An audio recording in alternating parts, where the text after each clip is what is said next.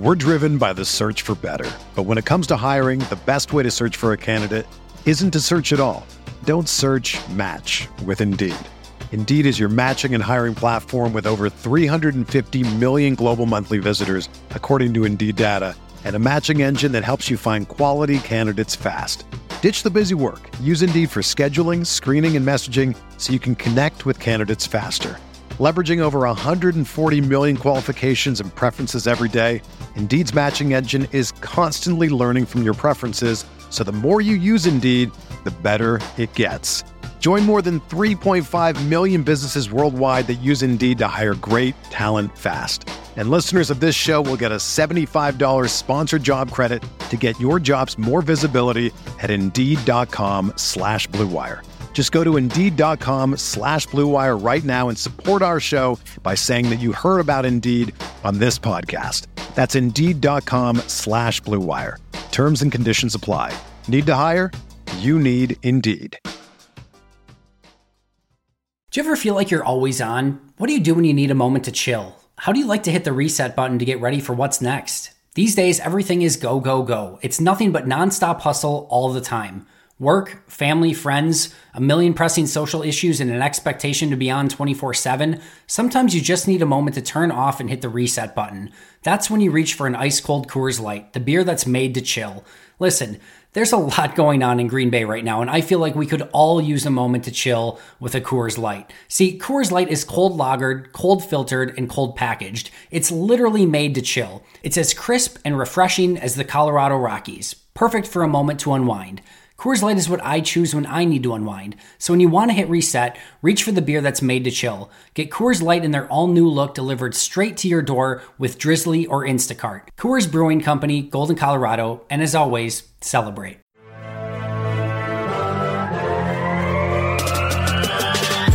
Twenty minutes a day, 365 days a year. This is the Pack a Day Podcast.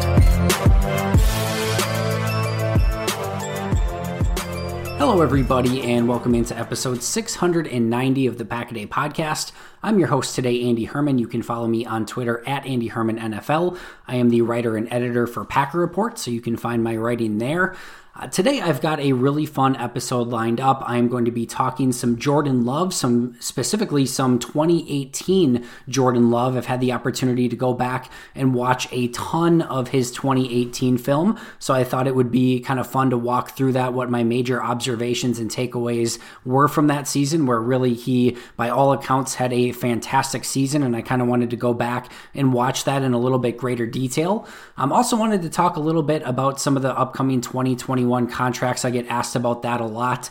Um, so I'll kind of start by jumping in with that today and then go over some Jordan Love and then I'll get you guys out of here. Uh, before I get into anything, I do want to highly, highly, highly recommend if you didn't have the opportunity last week to listen in to a couple episodes, we had two very special guests last week. Billy Turner uh, was on the Monday episode with myself along with uh, Jimmy Christensen. Uh, definitely recommend checking out that episode. Uh, an amazingly powerful interview with Billy Turner. Um, definitely definitely recommend checking that out. And then Sarah Spain was on the Wednesday episode with Dusty Stevens, Sarah, um, and I really recommend uh, that as well. Sarah's fantastic and was super gracious to come on.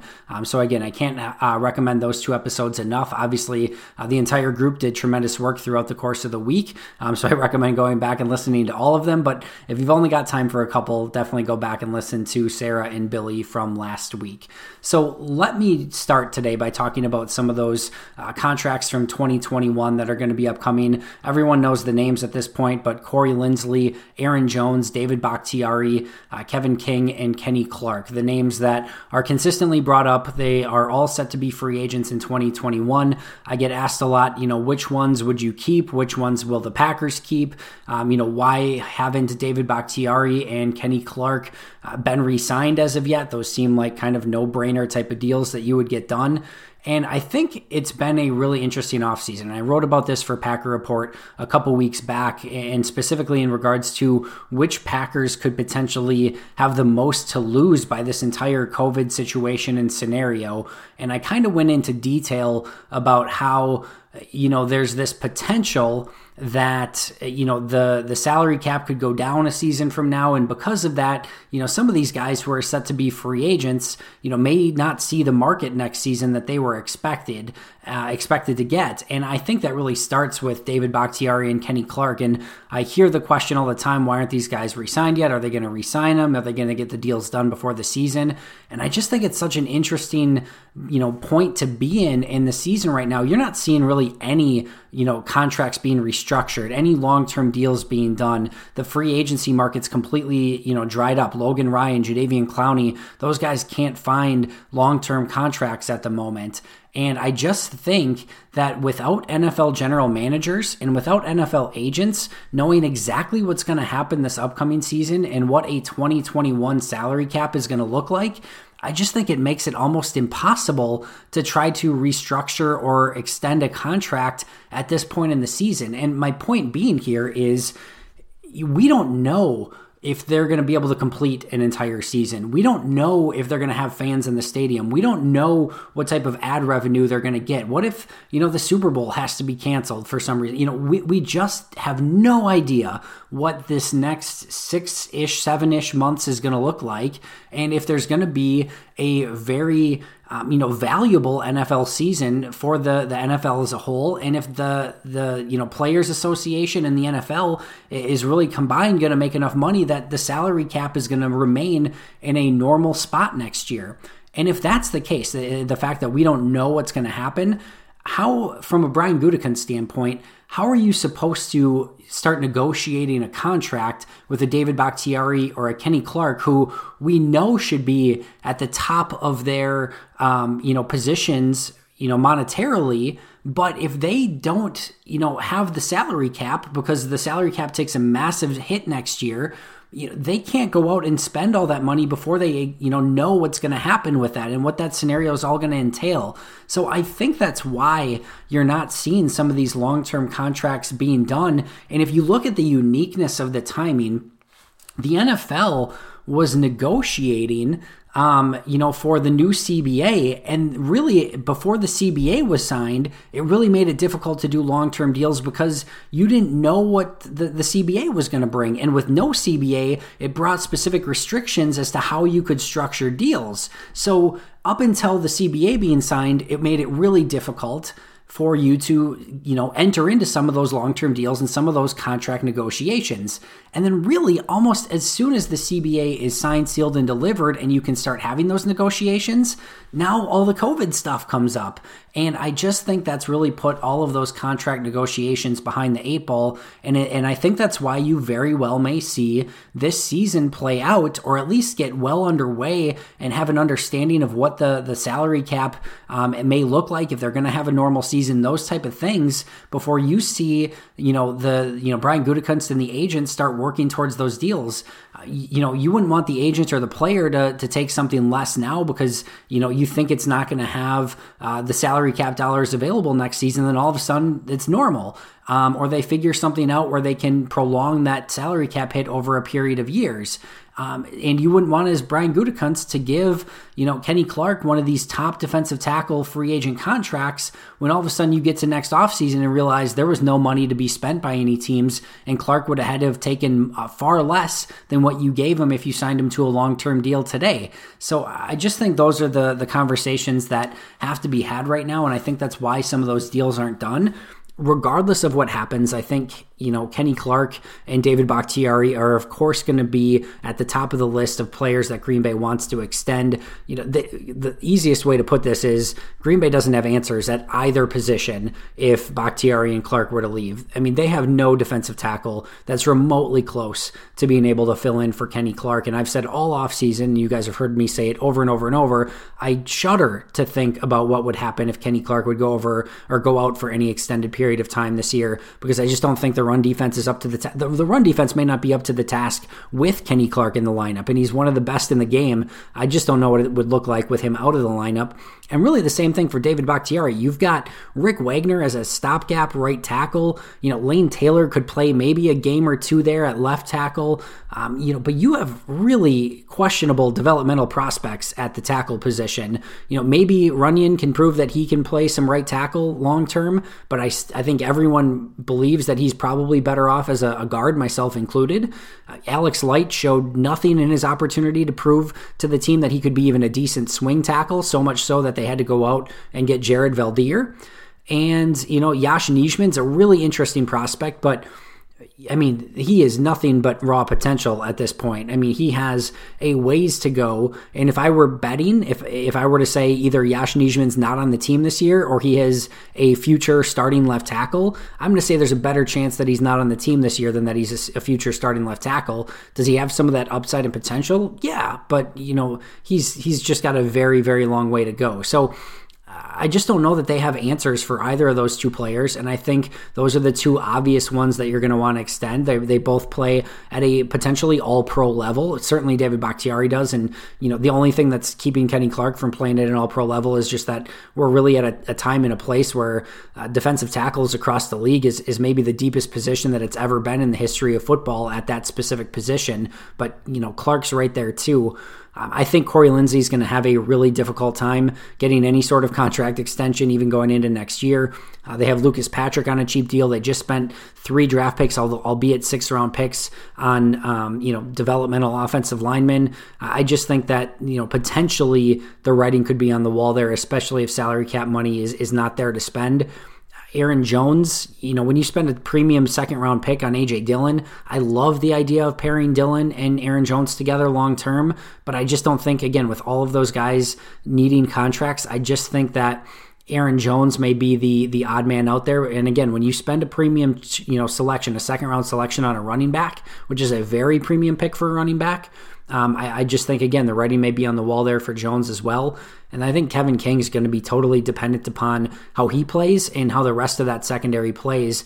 I think I could easily envision a scenario in which he kind of stays status quo and, and kind of stays normal. There's not a ton of salary cap space out there, and he maybe has more value to Green Bay than he does to any any other team.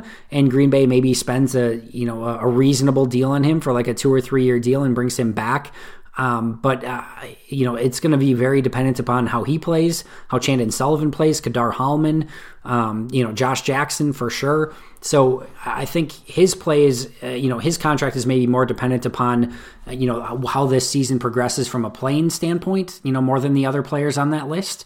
Um, but I think all five of these are in really interesting scenarios, just with the the the times that we're in and, and the you know offseason that's kind of in question as we look ahead to 2021. So that's where I stand right now. I think Clark and Bakhtiari will be back no matter what. I think Kevin King will be dependent upon this season. I think Linsley will be gone, and I think Aaron Jones would have to take less to come back to Green Bay than what he would get on the open market. And I just don't know that he should or will do that going into next offseason.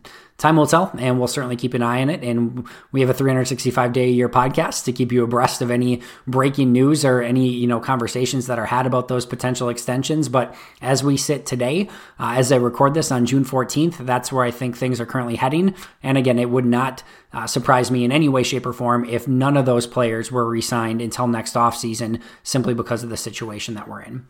All right, let me jump over to Jordan Love, my main topic for today.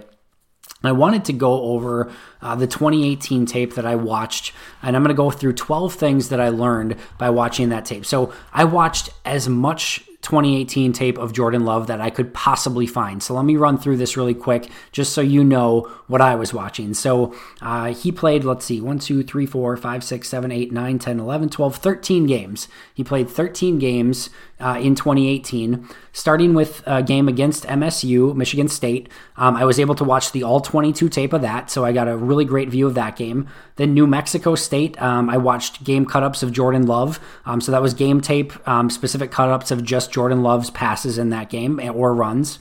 Um, versus Tennessee Tech, I could only find highlights. Unfortunately, not a ton of Utah State, Tennessee Tech tape from 2018 out there, so I could only watch highlights of that game versus Air Force, I was able to again watch Jordan Love game day cut ups of every throw and run that he had in that game. Same thing with at BYU, game cut up of that game. UNLV at home, uh, only highlights, unfortunately. That tape did not exist. Against Wyoming on the road, I was able to watch the All 22. New Mexico at home, I was able to watch the All 22. Hawaii on the road, I was able to watch the All 22.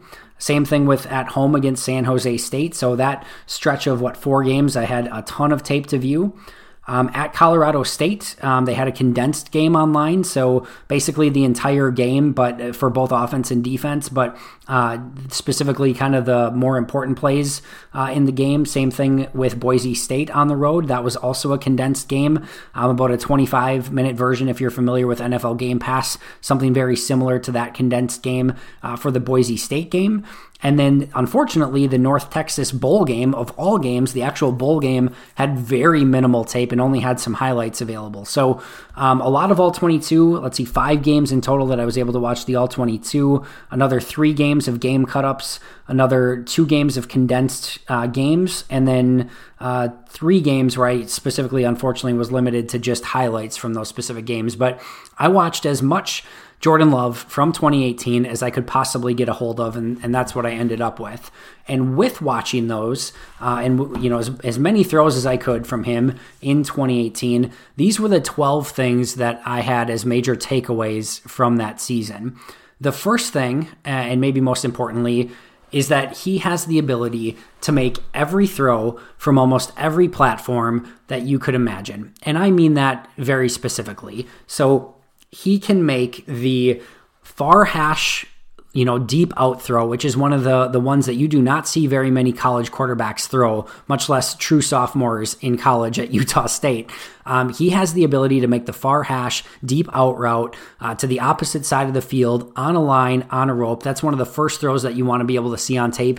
He can make that. The back shoulder fades, the fades in the end zone. You see him make throws on a dime, off the back foot, rolling to his right, rolling to his left, in a clean pocket, fading away in the middle of the field, down the field, center, left, middle, right, intermediate, long, deep, short, swing pass. It does not matter. He can make every single throw with the right velocity on it that he needs for that specific throw at the right time for the right reasons from a variety of platforms. And that was my takeaway 1A there's not a throw that he cannot make. There is not a questionable spot in the field. There is not a questionable of, well, when he rolls to the right or to the left, like a, a, certain, you know, Mitch Trubisky rolling to the left, throwing to the left. That is a difficult throw for him to make. And he's a, what, third or fourth year NFL player at this point? Like he struggles with those. That is not a struggle for Jordan Love. So the fact that he has the arm strength, the talent, the accuracy to all areas of the field and knows how to make every pass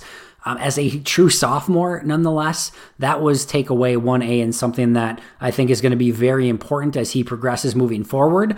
Um, just having that as his starting skill set. That's not something that you have to work with. It's not something that Luke Getsy is going to have to work with moving forward, is having him try to, you know, figure out how to make some of these throws. He knows how to make these throws. And again, from different platforms, from rolling to different directions, it doesn't matter. He can do it. And that is such a huge trait to have for Matt LaFleur, Luke Getsy, and this entire offense moving forward.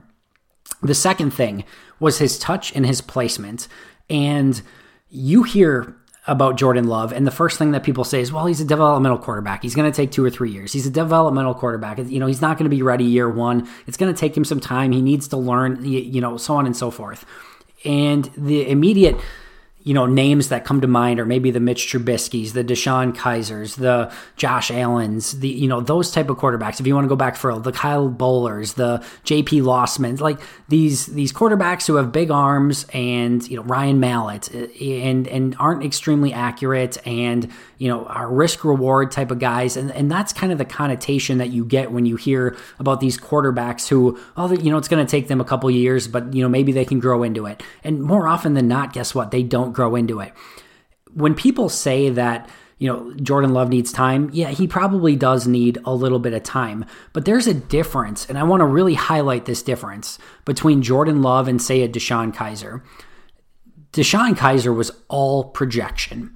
So he had the raw tools to be able to develop into a quarterback, but you did not see raw NFL or, you know, NFL throws time after time. You did not see him put together NFL tape. You did not see him, you know, consistently play at an NFL standard at any point in time during his time at Notre Dame. You saw a raw, physical, talented quarterback, a ball of clay that a quarterback coach and an offense and, and a, and a organization thought that they could mold into a future NFL starting quarterback. It didn't work. Um, and again, most of the time it doesn't. This is not the same story with Jordan Love. He has made, as I mentioned earlier, every single throw that you need to make. This is not a projection. You don't need to put on his tape and wonder, wow, I wonder, you know, he's going to have to develop so much before we even know what he's going to be as a passer. No, we know what he's going to be as a passer. He is a gifted thrower of the football.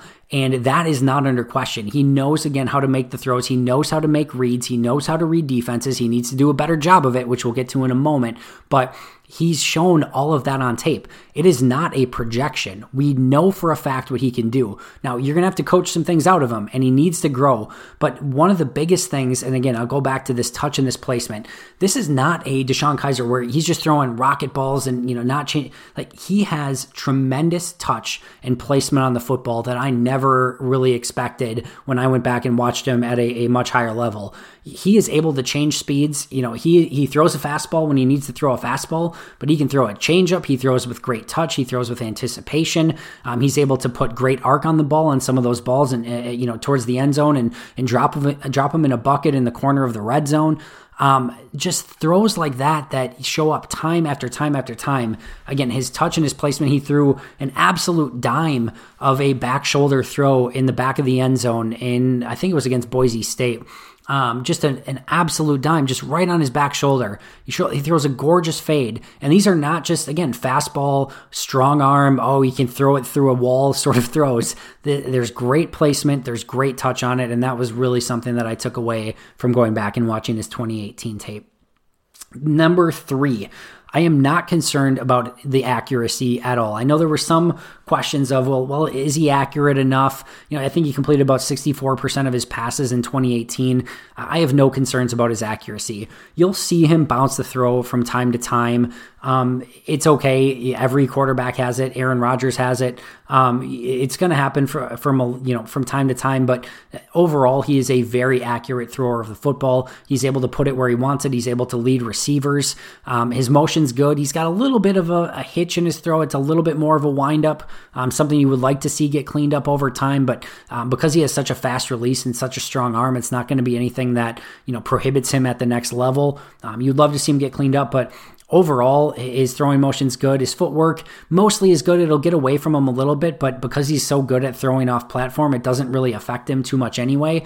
He has accuracy to all levels of the field and i just think you know for the concerns of you know if we're talking again comparing him to like a quarterback like josh allen where you would see him you know throw balls in the dirt on easy swing passes and, and just miss throws that you, you know any NFL quarterback should be able to make.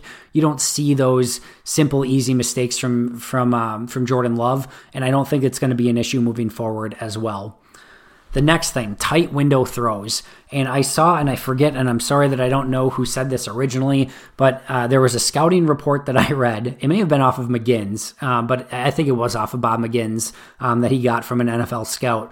But he said something to the extent of, you know, Jordan Love might be the first quarterback ever who goes from you know college, especially a, a Utah State um, lower level or lower tiered college, uh, into the NFL and actually has larger windows to throw to in the NFL. Now that was more based on his 2019 tape, but you see him throw some absolute tight window throws, some throwing receiver open throws. I posted a couple on my timeline on Twitter. I definitely recommend checking it out.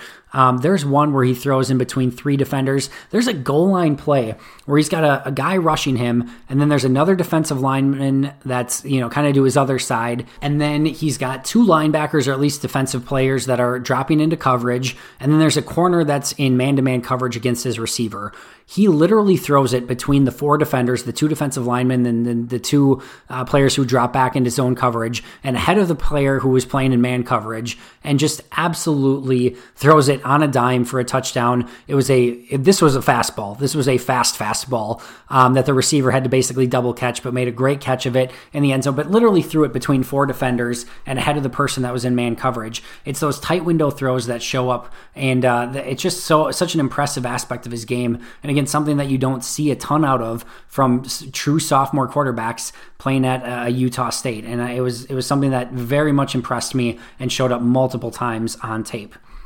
Number five, turnover worthy plays were still prevalent in 2018. So I think there was this idea that Jordan Love in 2018 you know, had this great touchdown to interception ratio. And then 2019 came along and he didn't have his supporting cast. He didn't have the players around him and he was trying to do too much. And that's when all the turnover worthy plays started to come into effect.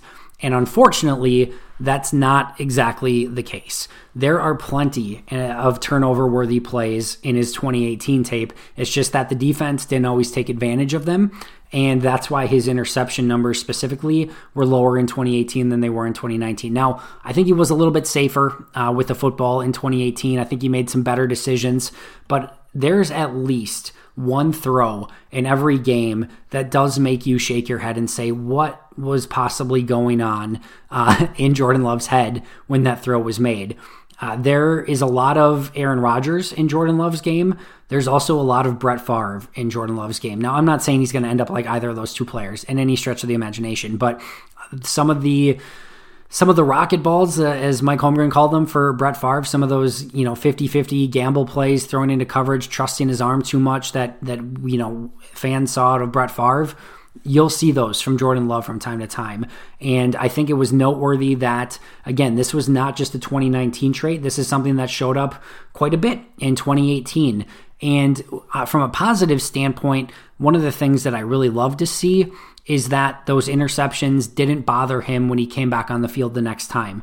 This was not a quarterback who threw a pick and then sulked to the sideline. This is not a quarterback that threw a pick and then, you know, the rest of the game he suffered because it was in the back of his head. He was like an assassin. He came back, he it didn't bother him or phase him one bit. And, you know, I think that's one positive to take away from it. But he threw a lot of potential interceptions. Some were intercepted, some were not. There were a couple interceptions that did exist that weren't really his fault, that his receivers had the opportunity to catch and bounced off of their hands. But you'll see at least one head scratching turnover pl- uh, play in about every single game from Jordan Love. And that's one of those things that's really going to have to get cleaned up. And, you know, who better to learn from than Aaron Rodgers, the most turnover averse quarterback in the history of the NFL? If he gets time to learn behind him and learn how to not turn over the football, that's going to be a huge win for Jordan Love because honestly, at this point, that's the only thing in his game that I have major concerns over is just those interception and turnover worthy plays. Number six is uh, in a very similar vein, but it's how those turnover plays came to be. So there's three different situations in which Jordan Love got himself into trouble. The first is that he was trying to do too much, where he sees specifically that he's got a receiver that's in triple or quadruple coverage. Sometimes it's just double coverage. And he's just trying to fit a ball into a space that isn't there. And he's just trying to do too much and that's that's turnover worthy play type number one. And honestly, there's a couple of them. There's one throw in particular that's coming to my mind that there's a receiver that's in quadruple coverage, and I swear to you, he almost got it into that into that wide receiver. I have no idea how. It shouldn't have existed. It should not have been possible, but he almost got in there. Like I can see what he was thinking on the play. I understand why he believes he has the arm talent to fit some of those in, but that's going to be something that he has to learn from moving forward is to live and see another down, is to not make those, you know, decisions to throw into triple or quadruple coverage and just try to fit a ball into a space where there's not a space to throw into because especially at the NFL level, those are absolutely going to end in interceptions and that's something he has to get cleaned up. Turnover worthy plays number two uh, were that he was staring down receivers. And this is another thing that he's going to have to clean up. So there are multiple occasions where he's just locked in to a certain receiver or a certain side of the field, and he is just dragging the safety there, and the safety makes a play on the football. Um, I posted one of them on my timeline as well, and uh, that's just one instance of it. But those type of plays will come up more as well uh, the more you watch of him, and that's that that cannot happen. He's got to learn how to manipulate defenders with his eyes. Um, and he can't predetermine where he's going with the football. But if he does, if he does predetermine where he's going with the football, he at least has to know that he's got to keep the safety in the center of the field, move the safety to the opposite side of the field, or at least be cognizant of where the safety is, um, because the safety is getting a massive jump on the football because his eyes are bringing the safety to the receiver, and it's causing um, a you know issue for the receiver, but more importantly, it's it's an opportunity for the safety to intercept the pass, um, which again is something he's going to have to learn from. And then the maybe the biggest one, turnover worthy type of three, is not seeing what's ahead of him. So there are uh, a few, you know, more than a few plays as well where um, he, you know, knows that the slant's there, and he the you know the wide receiver passes the first defender. He gets in that window, he throws to that window, and he doesn't recognize that there's another defender sitting in that zone. And there's multiple times on tape where he doesn't have vision in front of him um, in order to be able to know and educatedly make the decision of whether that's a safe throw to make or not. And he's making the throw anyway. So you know, you'll see at times where he's very adept at reading defenses, but there's also times where he's making decisions and throwing into spaces where he's not anticipating defenders to be. I mean, he's basically guessing or at worst not thinking of what could possibly be there and just making the throw rather than having vision on where the ball's actually going and making sure that there's a not, not a defender sitting in that zone. So those are the three type of plays. It's not just one. It's not that he's just trying to do too much or doesn't have the talent around him. There are times where he's doing too much. There's times where he's staring down receivers, and there's times where he's just not seeing what's ahead of him and having clear vision to where he's trying to throw the football. So Unfortunately, I guess, this is not just one type of turnover play that he has to get cleaned up. And this is by far, and in my opinion, again, really the only thing that he has to really improve to go from, you know, being a developmental quarterback to a true, you know, potentially great NFL quarterback. He has all the talent in the world, but he has to cut down on those turnover plays. And again, what better player to learn from than Aaron Rodgers when it comes to making smart decisions with the football? All right, number seven on my list is he had much better mobility than I ever gave him credit for. Like I knew he had some athleticism, but um, he scrambles really well. He is able to avoid defenders. He is able to get outside of the pocket, throw on the run, uh, but he's also able to make some defenders miss in the open field. There are a couple jukes that he had on tape in 2018 where he took inside linebackers straight out of their jock and uh, made some some very uh, you know smart and strong defenders look very very silly. So uh, he had much much better mobility than I expected him to have, even though I knew he was very athletic. Um, it was it was at a higher rate, um, especially just again just his ability to run with the football. I think he had seven rushing touchdowns, at least seven rushing touchdowns in 2018, um, and it was just a, a very impressive season with how he was able to navigate the pocket, get out of the pocket, move when he needed to. Um, this wasn't a situation where he was getting out of the pocket or taking his eyes off the you know downfield um, when when he was trying to escape. And honestly, this probably should be one that I have on my list, and I don't. Is he does a phenomenal job of keeping his eyes downfield, even when he's rolling out, trying to get outside of the pocket. He's always looking downfield to make a play. He's not looking to run with his legs, but he has that ability to do so. Um, also navigates um, you know some of those read option plays uh, really really well as well. So that's another plus to his game. Number eight on my list is his ability as a red zone quarterback. And part of this is that mobility, but uh, a lot of it is that touch and accuracy and placement as well. Um, he is really adept at throwing uh, fades to the corner of the end zone. He's very adept at throwing back shoulder throws on a dime in the back of the end zone. He has a fastball that uh, he can really put some spin rate on that he's able to fit some throws into tight windows. You know, when you watch um, college quarterbacks, one of the first things that really the two things that you really want to keep an extra eye on is how he performs in the red zone and how he performs on third and long. And Jordan Love showed the ability to do both of those things, but his red zone ability, and I haven't seen the statistics to know, you know, what it ultimately ended up being in 2018, but uh, just from my observations, again, he can do all the things that you need a quarterback to do at the NFL level in the red zone, and that is a that's an area where you win or lose football games is how you perform in the red zone. And the fact that he has those traits and that ability, again, is another huge plus on his resume. Number nine, he is willing to take a hit. So he's still young and he was still a sophomore in college. So uh, most quarterbacks as a sophomore in college are willing to stay in the pocket and take a hit. Um, you know, they haven't been hit in the mouth by a NFL inside linebacker or defensive lineman quite yet, and things can change a little bit after that, especially when you go through one of those games where you get hit 8, 9, 10, 11 times in a game like that. But um, he is not afraid to step up and make very difficult throws in the face of pressure. Um, he'll fade away if he needs to and still get a really nice ball off. There's a play where he was deep in his end zone and was getting immediate pressure up the middle. He fades off of his back foot and throws a frozen rope to the center of a field, center of the field on a receiver running a slant. That was just a beautiful ball and you'll see those plays, but he's also not afraid to step into a throw, take the hit, and move on to the next play. So he's got a level of toughness, and you just love to see a quarterback who's not afraid. Um, it, it, you know, Ben Fennell always says it's part of the job description as a quarterback. There are times where your only way to win the play uh, is to you know allow that extra second for the receiver to come open, even though you know you're going to take a massive hit. Um, you got to be able to do so, be able to take that pounding, get back up, live to see another play. That was something Brett Favre was so incredibly good at, and really the best ever. And uh, you know, have that toughness, take the hit, you know, come get a, you know, be ready for the next play. But you saw some of that toughness on tape from from Jordan Love. Number 10, improvisation. And this isn't going to be a surprise to anyone who's watched any of Jordan Love's film, but this is not a system quarterback. This is not a quarterback who is relegated to just being a pocket passer and you having to live and die with what your offense was able to design because he can't live off script.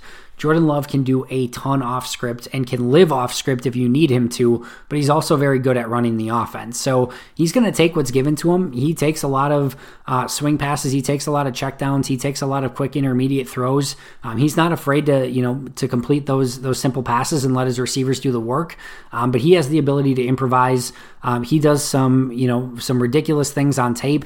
Um, getting out of the pocket, keeping his eyes downfield, um, hitting all levels of the field again. I mean again, this is this is a player who has the ability to live outside of the pocket as well as in the pocket, and that improvisational uh, ability is really something that honestly is not even really an option to have as an NFL quarterback. NFL defenses are, are too good these days to just have a, a pure, you know, pocket passer who, you know, there's exceptions, obviously, you know, Tom Brady in his prime is a, a you know, prime example of that.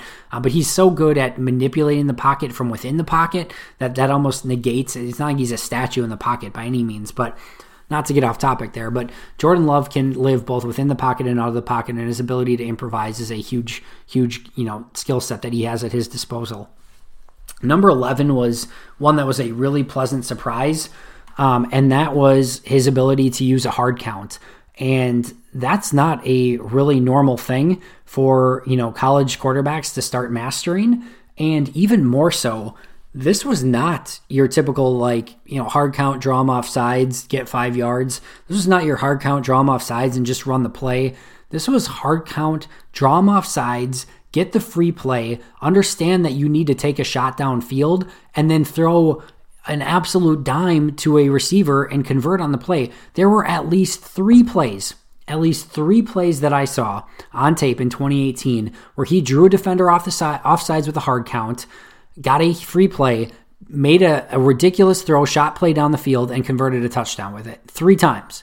Um, and those were just the the big plays that I remember. So the fact that he has the ability to and has that hard count at his disposal, but then knows to you know get them off sides. Obviously, the offensive line plays a part in that as well. But then not only not just settle for a quick throw or anything like that. Like take the free play, take the shot downfield, and then deliver and deliver an absolutely. There's one play that he had that's just an absolutely perfect ball um, to his receiver um, on a free play. And again, that's on my Twitter as well. Not to keep going back here, but uh, go look at those videos and you'll see some of what I'm talking about. And it was just an absolutely beautiful play. And I said, I think I, my quote was, "Who the hell am I looking at here?" Because it looked exactly like an Aaron Rodgers play that we've seen for the last what eight years now, where he's able to draw, you know, defenders off sides, get a free play, and then throw a throw that doesn't seem to exist, you know, doesn't seem possible to complete, and he completes it on a dime. Like that's the type of plays that you see from Jordan Love on tape. And then last but not least, my, my 12th my 12th observation and my final observation from watching the 2018 tape is that I 110% understand the selection of Jordan Love at pick 26. And if I were an NFL general manager, and again, as I've said many a time before, um, many whatever team uh, can thank you know their their lucky stars that I am not an NFL general manager for their team, but if I were an NFL general manager and my future was tethered to the future of a quarterback, um, and I needed to make a selection, and I knew that my future as a GM was on the line, and that quarterback was Jordan Love, I would feel comfortable making that selection. That's how confident I would be that you know my job is on the line, um, and it, it's going to come down to whether or not Jordan Love succeeds or not. Um, I feel comfortable based off of his 2018 tape that I, I think he can be that good. Now we have to define what that good is. And, eh, you know, somebody asked me, a friend of mine asked me a question. If you, if you were a betting man and you had to bet, you know, a ridiculous sum of money or something on whether or not Jordan Love would succeed or not, um, will he succeed? And that because I was kind of going over uh, some of what I was watching in his 2018 tape. And I said, if I were a betting man, I would say that he would not succeed simply because the odds of NFL quarterbacks succeeding are not good. You can have an injury, you know, you can have something where his just development goes a little bit awry and he, he never gains it back. Like th- these scenarios, more often than not, you know, can can end up not being what you expect them to be.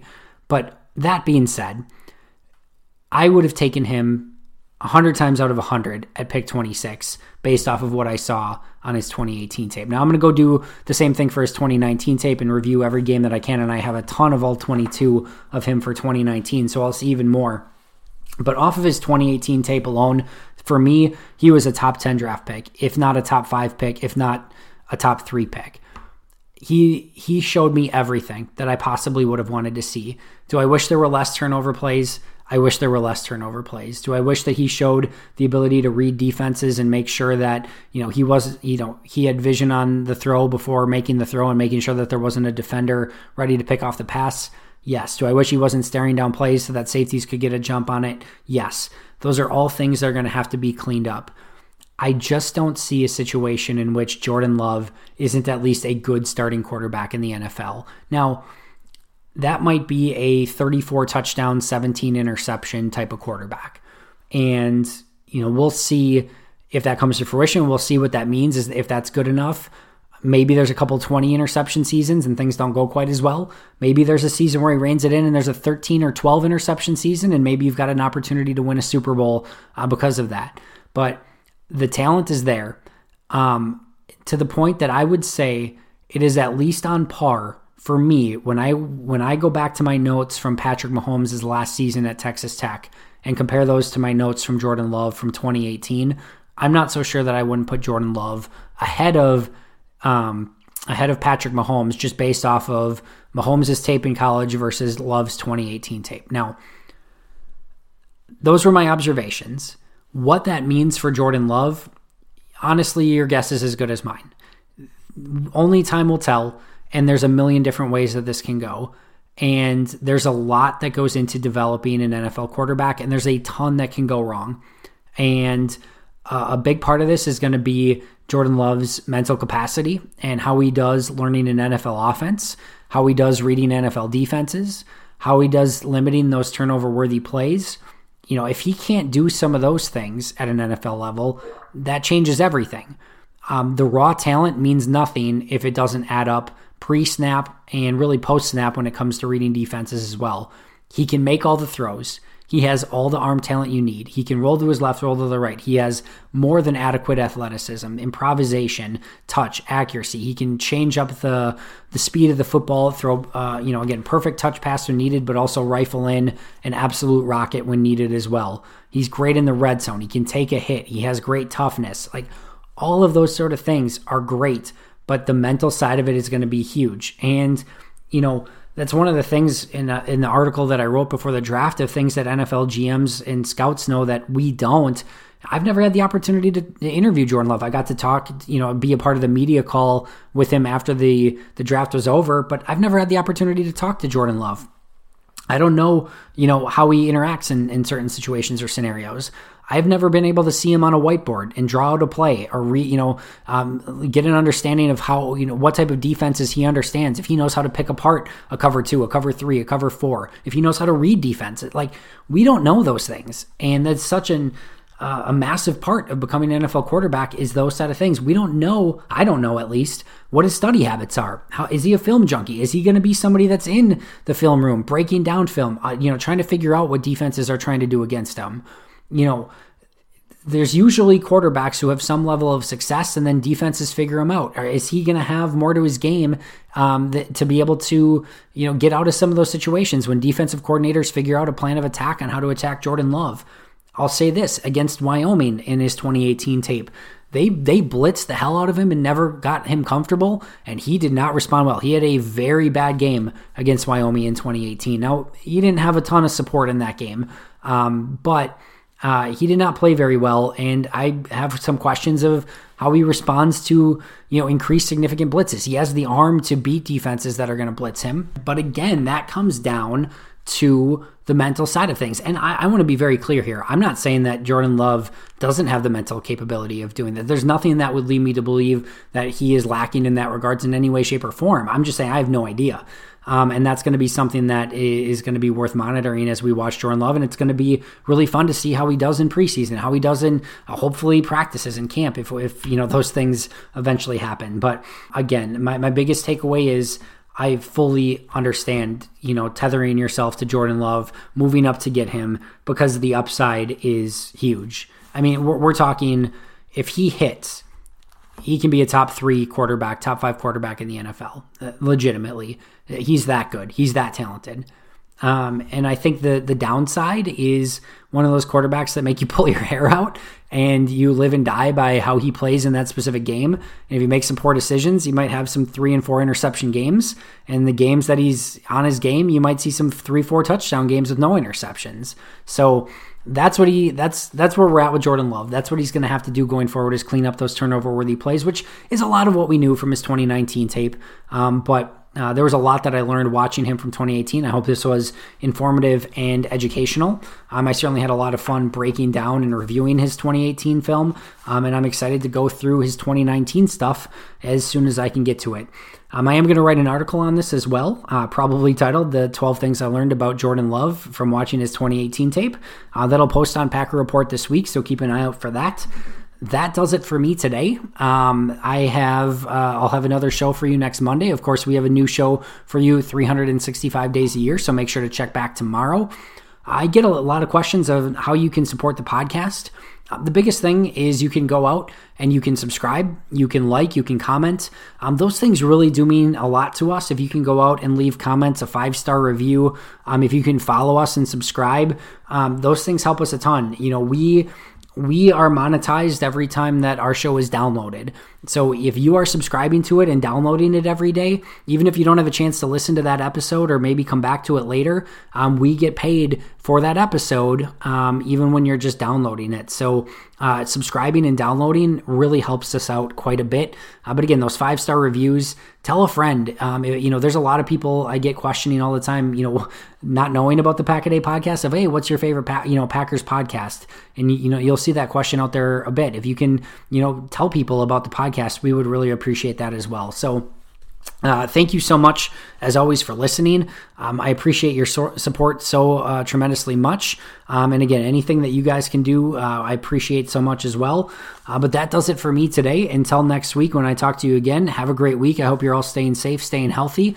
But until next time, and as always, go pack, go.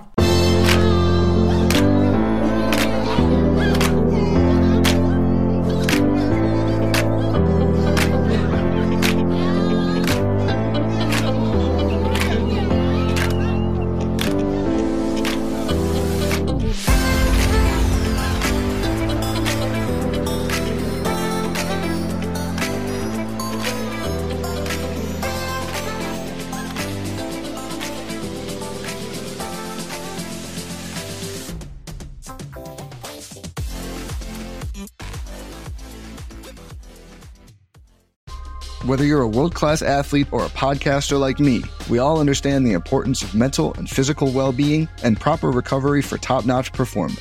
That's why I'm excited that Unifyd Healing is sponsoring this podcast. Unifyd Healing is a new and super innovative global network of wellness centers powered by Energy Enhancement System, or EE System. If you haven't heard of the EE System, you'll want to listen up. This technology promotes wellness, deep relaxation, purification, and rejuvenation. At hundreds of locations across the globe, access to a center is easy and affordable. Interested in experiencing the EE system technology for yourself? Go to unifydhealing.com slash bluewire to learn more and find a center near you.